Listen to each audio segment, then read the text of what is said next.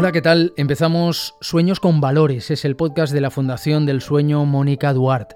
El objetivo de este espacio es concienciar y dar a conocer la importancia del sueño en la salud física y mental de las personas. El descanso, junto a la alimentación y el ejercicio, es fundamental para mantenernos saludables, tanto es así que la American Heart Association añadió el sueño de calidad como uno de los ocho factores esenciales para un sistema cardíaco sano ya que previene enfermedades cardiovasculares. Según la Sociedad Española de Neurología, en España más de 4 millones de adultos sufren insomnio. Sueños con Valores, el podcast de la Fundación del Sueño Mónica Duarte. Este podcast dedicado al sueño y al descanso comienza con un ciclo enfocado en la infancia y en la salud perinatal, en un proyecto subvencionado por la Consellería de Sanidad Universal y Salud Pública. El objetivo es promocionar la salud reproductiva, perinatal y la primera infancia a través del cuidado del sueño desde el embarazo, tanto en la madre como en el feto, un descanso que marcará su sueño en etapas posteriores y determinará su desarrollo físico, cognitivo y emocional. Este es un podcast de divulgación que pretende fomentar y difundir contenido especializado en el sueño dirigido a las madres para cuidar su bienestar físico y mental, tanto para aquellas que están recibiendo tratamientos de reproducción asistida como aquellas que están embarazadas o en el posparto y también en los progenitores para que se preocupen de la educación e higiene del sueño de sus hijos desde su nacimiento. En cada episodio vamos a contar con especialistas de gran reconocimiento que nos hablarán de distintas cuestiones de interés. Trataremos asuntos como el sueño e infertilidad, el sueño en el embarazo, problemas de sueño y depresión perinatal o la higiene del sueño en el bebé y durante la infancia. En este primer episodio hablamos de sueño en la etapa etapa pregestacional, infertilidad y reproducción asistida con Jorge Osma. Es presidente de la Sociedad Marcé Española para la Salud Mental Perinatal, doctor en psicología y profesor titular de la Universidad de Zaragoza. Es además director del Grupo de Investigación en Personalidad, Emoción y Salud del Instituto de Investigación Sanitaria de Aragón. Doctor, ¿qué tal? Muy bien, muchas gracias. ¿Cómo afecta el sueño a la infertilidad? Bueno, pues eh, bueno, el sueño como función básica afecta, afecta, nos afecta a todos, ¿verdad? E influye en, aspectos fundamentales. ¿eh? En, la salud lo has, eh, presentado muy bien, ¿no? Tanto física como emocional. Las mujeres que están siendo atendidas en, unidades de reproducción humana, recibiendo tratamientos de, fertilidad, ¿no? debido a, la problemática que presentan, están expuestas a factores de estrés importantísimos, ¿no? que no siempre se evalúan y no siempre eh, se tienen en cuenta. ¿eh? El, hecho, solo recibir el diagnóstico de infertilidad ya supone una preocupación ¿no? para, la mujer, su pareja, si tiene pareja, ¿verdad? Eh, y aumenta la probabilidad de, que puedan desarrollar problemas emocionales ¿no? a la hora de tener que digerir esta, esta noticia, ¿verdad? Pero es que después se agrava en algunos casos cuando empiezan los tratamientos de reproducción asistida, son tratamientos hormonales. Esto afecta también eh, a las mujeres de manera importante y aumenta otra vez el riesgo de desarrollar problemas de ansiedad o depresión. Entonces, eh, esto eh, influirá de manera importante también en, todas las funciones, ¿verdad? Incluyendo el sueño, ¿verdad? Em, y, por eso es tan importante dedicar espacios como este para hablar de esta problemática. ¿Hay diferencias entre hombres y mujeres en este sentido? Bueno, hasta ahora eh, es una buena pregunta porque cuando hablamos de infertilidad no siempre eh, ¿no? la dificultad está en la mujer, ¿eh? en algunas ocasiones también está en el hombre y en un porcentaje importante también no se sabe. entonces la higiene del sueño y la importancia del sueño debería ser algo que englobara ¿no? tanto a, la mujer como al hombre, eh, pero en este caso sí que es verdad que un mayor porcentaje eh, son, bueno, las mujeres son las que tienen que pasar por, por los tratamientos de fertilidad, obviamente, entonces son ellas las que, las que tendrían mayor riesgo de desarrollar, eh, dado el estrés que hemos comentado, pues problemas de, ansiedad, depresión y por lo tanto también problemas de, de sueño. ¿Cuáles son los principales factores que afectan al sueño? En el caso de la, en general, bueno, hablamos, si hablamos concretamente ¿no? de las mujeres que están siendo sometidas a tratamientos de fertilidad, eh, hay factores hormonales, ¿no? Una de las hipótesis más importantes tiene que ver con esto, ¿no? Con cómo puede afectar a la melatonina, ¿no? Que es la hormona ¿no? que nos ayuda a conciliar el sueño. Y después hay otros aspectos que son justamente los emocionales, ¿no? los que desde un punto de vista psicológico nos interesa mucho comentar, que tiene que ver con, esta, con, esta, eh, con estos síntomas relacionados con la ansiedad. ¿no? tenemos que ponernos en eh, empatizar, ¿no? Es eh, quiero ser madre, no puedo de manera natural, estoy bajo una presión de tiempo, ¿no? Eh, esto no va a ser fácil y encima los tratamientos de hormonales son muy duros, ¿eh? son difíciles, ¿no? Entonces esto aumenta el estrés, aumenta entonces eh, la probabilidad de que desarrollen estos problemas de ansiedad. Claro, las preocupaciones en algunas mujeres más vulnerables son constantes, entonces estoy constantemente preocupada, forma parte casi durante todo el día, en algunas ocasiones estoy pensando en esto, está la pareja, eh, los familiares, que sin quererlo a veces también son un factor de, presión. Algunas mujeres ni, ni, siquiera lo han comentado. Entonces tampoco tienen apoyo, ¿no? Eh, y entonces eh, intentan, intentan, y claro, son los propios, el propio proceso, ¿no? La estimulación ovárica, ¿no? Todo, todo, todo lo que tiene que ver con, con, esto ya es estresante y difícil. Si encima está esa presión de la ¿no? y esa, ilusión, ¿no? Y, y, llega la primera prueba y no, y no he conseguido el embarazo, y la segunda se me acaban las oportunidades, después quiero decir, es complicado, ¿no? Entonces eh, hay síntomas depresivos, síntomas ansiosos, ¿no? Y esto es lo que tenemos que evaluar y tenemos que tratar, y, y, sobre todo algo que nosotros hacemos desde el grupo que nos importa mucho es prevenir. Las mujeres deberían saber que esto puede ocurrir y qué medios están a su disposición para poder prevenirlo y poder desarrollar eh, o poder, sí, poder desarrollar estrategias de regulación emocional durante todo este periodo para aumentar la probabilidad de su objetivo que es quedarse embarazadas, ¿verdad? Y tolerar y, pues todo ese estrés y ese malestar que, tienen, ¿no? Eso es lo que deberíamos intentar todos, ¿no? Darles todos los recursos a nuestro alcance para que lo puedan conseguir, manteniendo la salud emocional ¿no? y física, ¿no? Eh, lo mejor posible. ¿Cuáles son los principales medios que tienen esas mujeres a su alcance? Bueno, aquí tendríamos diferencias, ¿no? Tendríamos que hablar de, claro, no es lo mismo ser atendida en un centro privado que dispone de profesionales, ¿verdad? Eh, de la psicología y la psiquiatría que, que eh, nuestra salud pública, ¿no? Entonces, en las unidades de reproducción humana no existe la atención psicológica, ¿no? En el caso de que alguien ya tuviera síntomas clínicos, ¿no? Sería derivada a la unidad de salud mental, ¿no?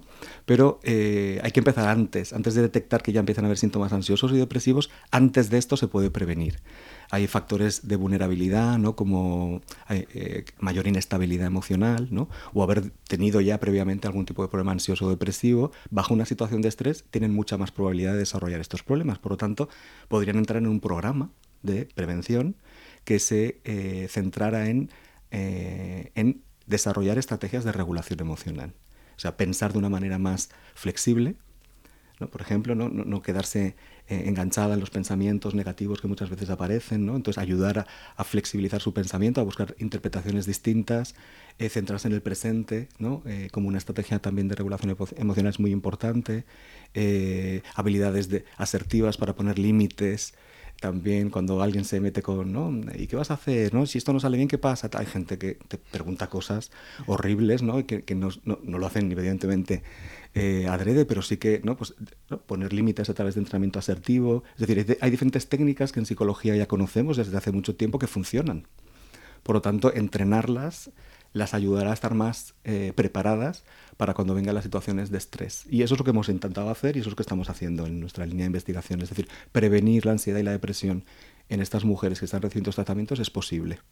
No sé si existe este indicador, pero eh, ¿cuánto sueño sería necesario para mejorar la probabilidad de un embarazo, para mejorar la, la fertilidad? Bueno, es, es, es, una más, ¿no? Es una variable a tener en cuenta que es fundamental, es transversal a todo, ¿no? Eh, no se puede cuantificar así, ¿no? Pero es verdad que el sueño eh, es muy importante. Eh, sabemos ¿no? los beneficios que tiene ¿no? a nivel inmunológico, ¿no? a nivel cardi cardiológico, ¿no? tú has dicho también. ¿no? En, consolida la memoria, es decir, es, es eh, energiza, ¿no? Es decir, todo eso es muy importante. Y, si van a estar sometidas durante seis meses o más tiempo en tratamientos de este tipo, van a necesitar todas las fuerzas a su alcance, ¿verdad? Por lo tanto, eh, cuanto más sueño y más sueño de calidad, mejor. ¿eh? Sabemos que la OMS ya plantea, ¿no? Entre 6 y 8 horas serían las ideales, ¿no? Para, para poder descansar y, y, y, beneficiarse de todos, ¿no? Los beneficios que tiene justamente el sueño reparador. Hablamos de sueño de calidad uh -huh. y yo creo que este es un concepto muy importante. ¿A qué nos referimos exactamente? ¿Qué es sueño de calidad? Eh, bueno, a través del sueño, o durante el sueño, mejor dicho, ¿no? se establece una serie de ciclos ¿no? que tenemos que permitir. ¿no? Eh, algunos de ellos se llaman sueño profundo, ¿no? y entonces tienen que aparecer. Si reduzco el número de horas de sueño, si hay personas que duermen cuatro o cinco horas, esos, esos ciclos de sueño reparador no van a aparecer tanto. Eh, por lo tanto, aquí hablamos de este sueño no reparador, ¿no? y es, personas se levantan cansadas cuando te, deberías levantar ¿no? descansado ¿no? para afrontar todo, todo lo que viene durante el día, ¿no? Entonces, eh, claro, te va a afectar durante todo el día esto, ¿no? Faltas de, falta de concentración, de atención, ¿verdad? Menor energía, ¿no? Dificultad en solucionar problemas, porque claro, estamos solucionando problemas todos los días y para eso necesitamos una mente clara, ¿no? Todo esto afecta, ¿no? Entonces, eh, es muy importante tener un número de horas suficiente como para que ese, esos ciclos de sueño, como decíamos, profundo o reparador aparezcan y sean suficientes para afrontar todas las situaciones eh, de estrés ¿no? que vivimos en la vida cotidiana. ¿Es necesario que esas eh, horas de sueño se produzcan por la noche? ¿Es lo mismo dormir de noche que hacerlo de día? ¿Puede ser igual de reparador? Bueno, hablaríamos, en este caso, una buena pregunta, en, este caso em, podríamos hablar de lo deseable y de lo que a veces eh, ocurre, ¿no? Lo deseable sí que es cierto que simplemente cuando ya disminuye la luz, la hormona, aparece. ¿no? Por lo tanto, eh, si queremos dormir, ¿no? nos va a ayudar esta hormona, como decíamos antes, la melatonina, pues se, produce cuando no hay luz. ¿no? Por eso uno de los consejos es dormir sin luz. ¿no? incluso sin dispositivos tecnológicos cerca. ¿no? Eh, entonces, lo ideal, digamos, ¿no? lo natural, biológicamente hablando, ¿no? cuando empieza a, anochecer, cuando ya no hay tanta luz, es cuando aparece esta hormona y empieza el inicio del sueño. ¿no? Eh, ¿Qué ocurre? Bueno, pues claro, si te toca trabajar por la noche, pues vas a tener que cambiar eh, los hábitos de sueño, ¿no? Eh, se puede dormir también y de manera reparadora, obviamente, por la mañana, ¿no? Pero tendrás que tener en cuenta todo esto. Cuando te vas a dormir, que es en un horario parecido siempre, ¿no? Que no haya luz. Eso es importante para, para, para, que nuestro cuerpo se, digamos, reprograme, ¿no? En este sentido. ¿Cuándo sería necesario consultar a un especialista? Estábamos hablando antes de la necesidad, en los casos de tratamientos de fertilidad, de anticiparse al, problema, pero ¿en qué momento podemos determinar que tenemos un problema y que si no nos hemos anticipado hemos de ir a un especialista para encontrar una solución?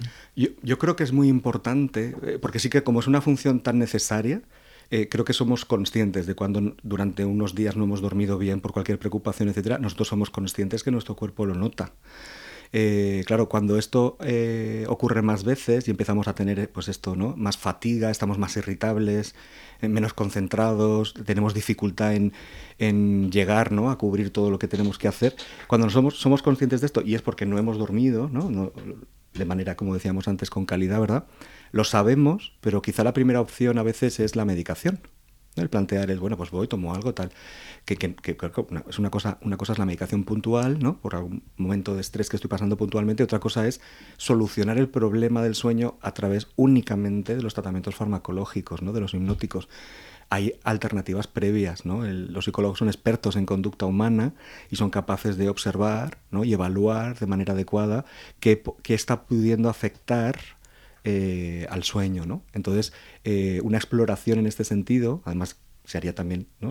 podemos hacer una exploración eh, médica, ¿verdad? Para ver qué ocurre, pero también ¿no? psicológica y muchas veces con algunas pautas de higiene del sueño se pueden solucionar muchos de los problemas que existen. Ahora, también una exploración del psicólogo y también médica a la vez nos podría alertar de que hay un diagnóstico clínico de algún problema, algún trastorno del sueño, ¿no? Pero si hablamos de eh, de cosas no tan graves, ¿no? que son las que afortunadamente ¿no? Eh, son las más prevalentes, eh, es mejor empezar por cosas que tengan que ver con la conducta, con cosas que tengan que ver con nuestros hábitos y después plantear entonces en fases posteriores, si no se soluciona, otras intervenciones como por ejemplo las farmacológicas.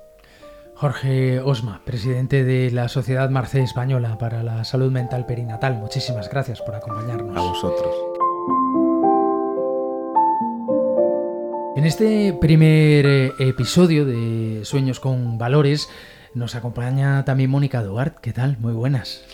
Muy buenas, encantada de estar aquí. Queremos hablar de la fundación y de este proyecto. Mm, ¿Por qué? ¿Por qué esta fundación del sueño Mónica Duarte? Bueno, yo eh, desde que me incorporé a la empresa familiar y, empecé a estar relacionada con, el descanso, eh, siempre tuve la inquietud de eh, pues poder contribuir y, aportar mi granito de, arena a la, a la, sociedad. Pero realmente el clic o el punto de inflexión estuvo, se puso más de manifiesto esa fuerza y esa necesidad ¿no? de crear mi propia fundación con el objetivo de, investigar, de, formar y de, además intensificar todas las labores sociales que hacíamos, se puso más de manifiesto durante la pandemia porque mm, para empezar pues había un déficit muy grande de, camas, la gente tenía que dormir en el suelo, la palabra más buscada fue insomnio, la gente tenía verdaderos problemas para, para descansar, porque fue pues para todos eh, fue aberrante, o sea, fue, fue, fue horrible. Y en ese sentido pues tanto los niños como las personas adultas eh, pues empezamos a encontrar dificultades y, a plantearnos pues eh, también pues a través de terapias con psicólogos o a través mucha gente de, la medicación que como decía el doctor Osma es lo más a veces socorrido Em, pues bueno, eso me impulsó ¿eh? a, bueno, a, salir de la pandemia y a empezar a, montar la fundación. Quizás eh, todavía se agudizó más eh, porque hicimos una acción cerca de, las Navidades en varias de nuestras tiendas para em, que personas que dormían en la calle pudiesen dormir en, nuestro, en nuestras tiendas, preparar una cena de Navidad y eh, que pudieran vivir, eh, pues, aunque fuera una noche, en, pues en un entorno eh, pues más, más navideño y con más calor de hogar y demás. Reconvertimos nuestras tiendas en, en, verdadera, en verdaderos hogares de forma simultánea en varias ciudades de, de España. Pero lo que más me impactó, por supuesto, les regalamos un colchón a cada uno y demás, pero lo que, lo que más me impactó es cuando mm, hablaban del descanso, cuando hablaban de que mm, a veces les regalaban colchones y no eran capaces de dormir en un colchón porque eh, su cuerpo ya se había habituado a dormir eh, en el suelo, ¿no? Ya que yo, eh, pues todavía mm, me dio más fuerza y más, más ánimo para, para rápidamente ponerme, ponerme en, en, marcha y poder ayudar a, las personas. Eh, por supuesto, parece mentira que en el siglo en el que vivimos todavía haya gente durmiendo en la calle, o sea, eh, y en ese sentido, desde nuestra fundación, pues intentamos eh, apoyar y ayudar a los colectivos más vulnerables, eh, como por ejemplo también son niños que sufren también determinadas patologías y que esto influye directamente eh, en su descanso. Sus ciclos son distintos a, a, lo mejor a otro tipo de personas que no tienen determinadas enfermedades. ¿no? Y entonces nos pusimos manos a la obra con esos tres pilares, con la investigación. De hecho, estamos en la UGI desarrollando una app para poder, es un asistente para poder eh, ayudar a las personas, eh, no solo ayudar, sino también informar, porque hay muy poca información. O sea, em, es verdad que, en la OMS eh, mm, se resalta que el sueño es importante, pero mm, realmente nosotros cuando nos encontramos con alguien es muy difícil decirle, qué bien te veo, qué bien has dormido hoy, ¿verdad? siempre decimos, oye, estás haciendo ejercicio, ¿verdad? Estás estupendo o estás estupenda. Oye, ¿estás haciendo dieta? Porque te veo fenomenal. Pero el descanso es el gran olvidado y luego tenemos muy asumido que mm, no dormir bien pues forma parte del día a día, ¿no? O sea, casi todos tenemos problemas o que nos despertamos eh, y no cerramos esos ciclos correctamente porque el insomnio no solamente es no puedo dormir, el insomnio también es que me duermo, o sea, toco la cama y me duermo rápidamente, pero cada dos o tres horas tengo esos despertares nocturnos que me impiden completar bien los ciclos. Entonces eso, por ejemplo, cansa muchísimo. O puedes dormir seguido cuatro o cinco horas y ya no dormir. Entonces eh, tenemos muy malos hábitos también. Tenemos muy malos hábitos eh, previos al descanso. Y desde nuestra fundación, aparte de investigar, eh, sobre todo en los colectivos eh, vulnerables y en las personas, en los niños y en los adolescentes y en los ancianos también, porque también son muy incomprendidos, porque los ciclos cambian conforme va cambiando la edad. Y muchas veces los padres no tenemos la información suficiente, no somos conscientes, las madres, de que el descanso empieza en el feto, sea, ya tu, tu forma de vida durante el embarazo influye directamente también eh, en el desarrollo posterior, ¿no? Y hay que ser consciente de que, el, de que el, feto duerme, de que el feto descansa, de que tiene que tener ya una buena higiene del sueño. Y eso a mí, por ejemplo, estando embarazada, yo no, no lo pensaba en aquel momento. Ahora que estoy investigando y estamos desde la fundación pues eh, haciendo muchas cosas. También nos planteamos eh, pues eso ese asistente virtual aparte de, de, la aplicación. Eh, nos estamos planteando un montón de cosas porque además tenemos un comité de expertos que son maravillosos. Y está el doctor Pepín Arboleda, el doctor Puertas, estamos con Cristina Botella también y, con Mateo, pero la verdad es que tenemos un comité eh, fantástico que nos está ayudando también y nos está asesorando para, pues a través de la divulgación, de la formación eh, con la Universidad de Valencia, hemos desarrollado también un curso para dar formación a, sanitarios, a psicólogos, para también, eh, pues eso, que tengan, que estén informados y que puedan, pues transmitir y que puedan divulgar y que pueda llegar a las personas. Y, en ese sentido em, tenemos previsto también incluso mm, hacer un máster eh, con créditos oficiales porque muchas veces eh, los sanitarios son los primeros que no dan asignaturas eh, muy específicas sobre el sueño. Yo, por ejemplo, tengo un trastorno del sueño, tengo una parálisis del sueño con alucinaciones hipnagógicas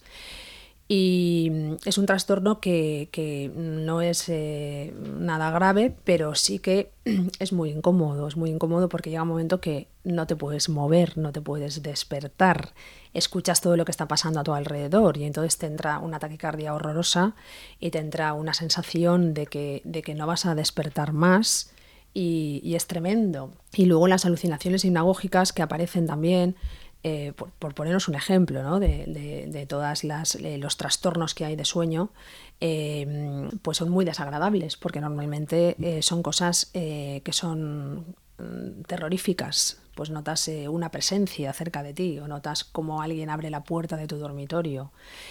Entonces, pues las parasomnias, todas estas cosas, mucha gente ya va mucho más allá de tengo insomnio. Eh, hay gente que realmente eh, tiene miedo a quedarse dormido.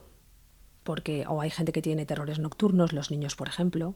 Mi hijo tuvo una época, mi hijo y muchos niños, de terrores nocturnos, pero terrores em, que, no, que, no, que, no, pueden conciliar el sueño, les crea muchísima ansiedad antes de, de, dormir. Y los padres, pues también eh, nuestra idea es, a través de nuestra fundación, pues darles ese soporte, darles esa ayuda de cómo tienen que orientarlo, porque a veces nos enfadamos con ellos. Pongo ejemplos, ¿no? Pero en realidad para nosotros la investigación y la formación es fundamental para poder concienciar a la población, para poder tener una buena higiene, porque además no solamente influye eh, en nuestro estado de ánimo, además liberamos cortisol y el no dormir eh, crea muchos problemas de adicción al azúcar, por ejemplo, al día siguiente, eh, puede, por supuesto, interferir en, aumentar de peso. Eh, la concentración, desde luego, imaginaros un controlador aéreo que no duerme bien por la noche, o sea, es que, eh, es que influye en todo, en el crecimiento, absolutamente en todo. O sea, es realmente lo que nos pone perfectos para afrontar un nuevo día es motivo también de depresión y, la depresión es motivo también del insomnio. Entonces, al final es la pescadilla que se muerde la cola y yo creo que podemos hacer eh, muchísimas cosas, una gran labor, sobre todo con psicólogos, con, con el personal sanitario, para poder llegar a, a, la población, para concienciar, para que la gente le dé la importancia que tiene. Y desde nuestra fundación, pues estamos eh, vamos a tope con un montón de proyectos y ayudando también a ONGs y a determinadas organizaciones y, y, bueno, pues intentando colaborar en lo máximo. Pues eh, Mónica Duarte, muchísimas gracias, CEO de Dormitienda, presidenta de la Fundación del Sueño. Mónica Duarte, que iremos hablando de todos esos trastornos y de todas esas cuestiones que yo creo que son muy interesantes y que van a, ser muy importantes para quienes eh, sigan escuchando estos eh, episodios de Sueños con Valores. Aquí ponemos el punto y final al primero. Recuerden, es el podcast de la Fundación del Sueño Mónica Duarte. Estos episodios forman parte de un proyecto subvencionado por la Consellería de Sanidad Universal y Salud Pública. Sueños con Valores, el podcast de la Fundación del Sueño Mónica Duarte. Suscríbete en las principales plataformas de podcast.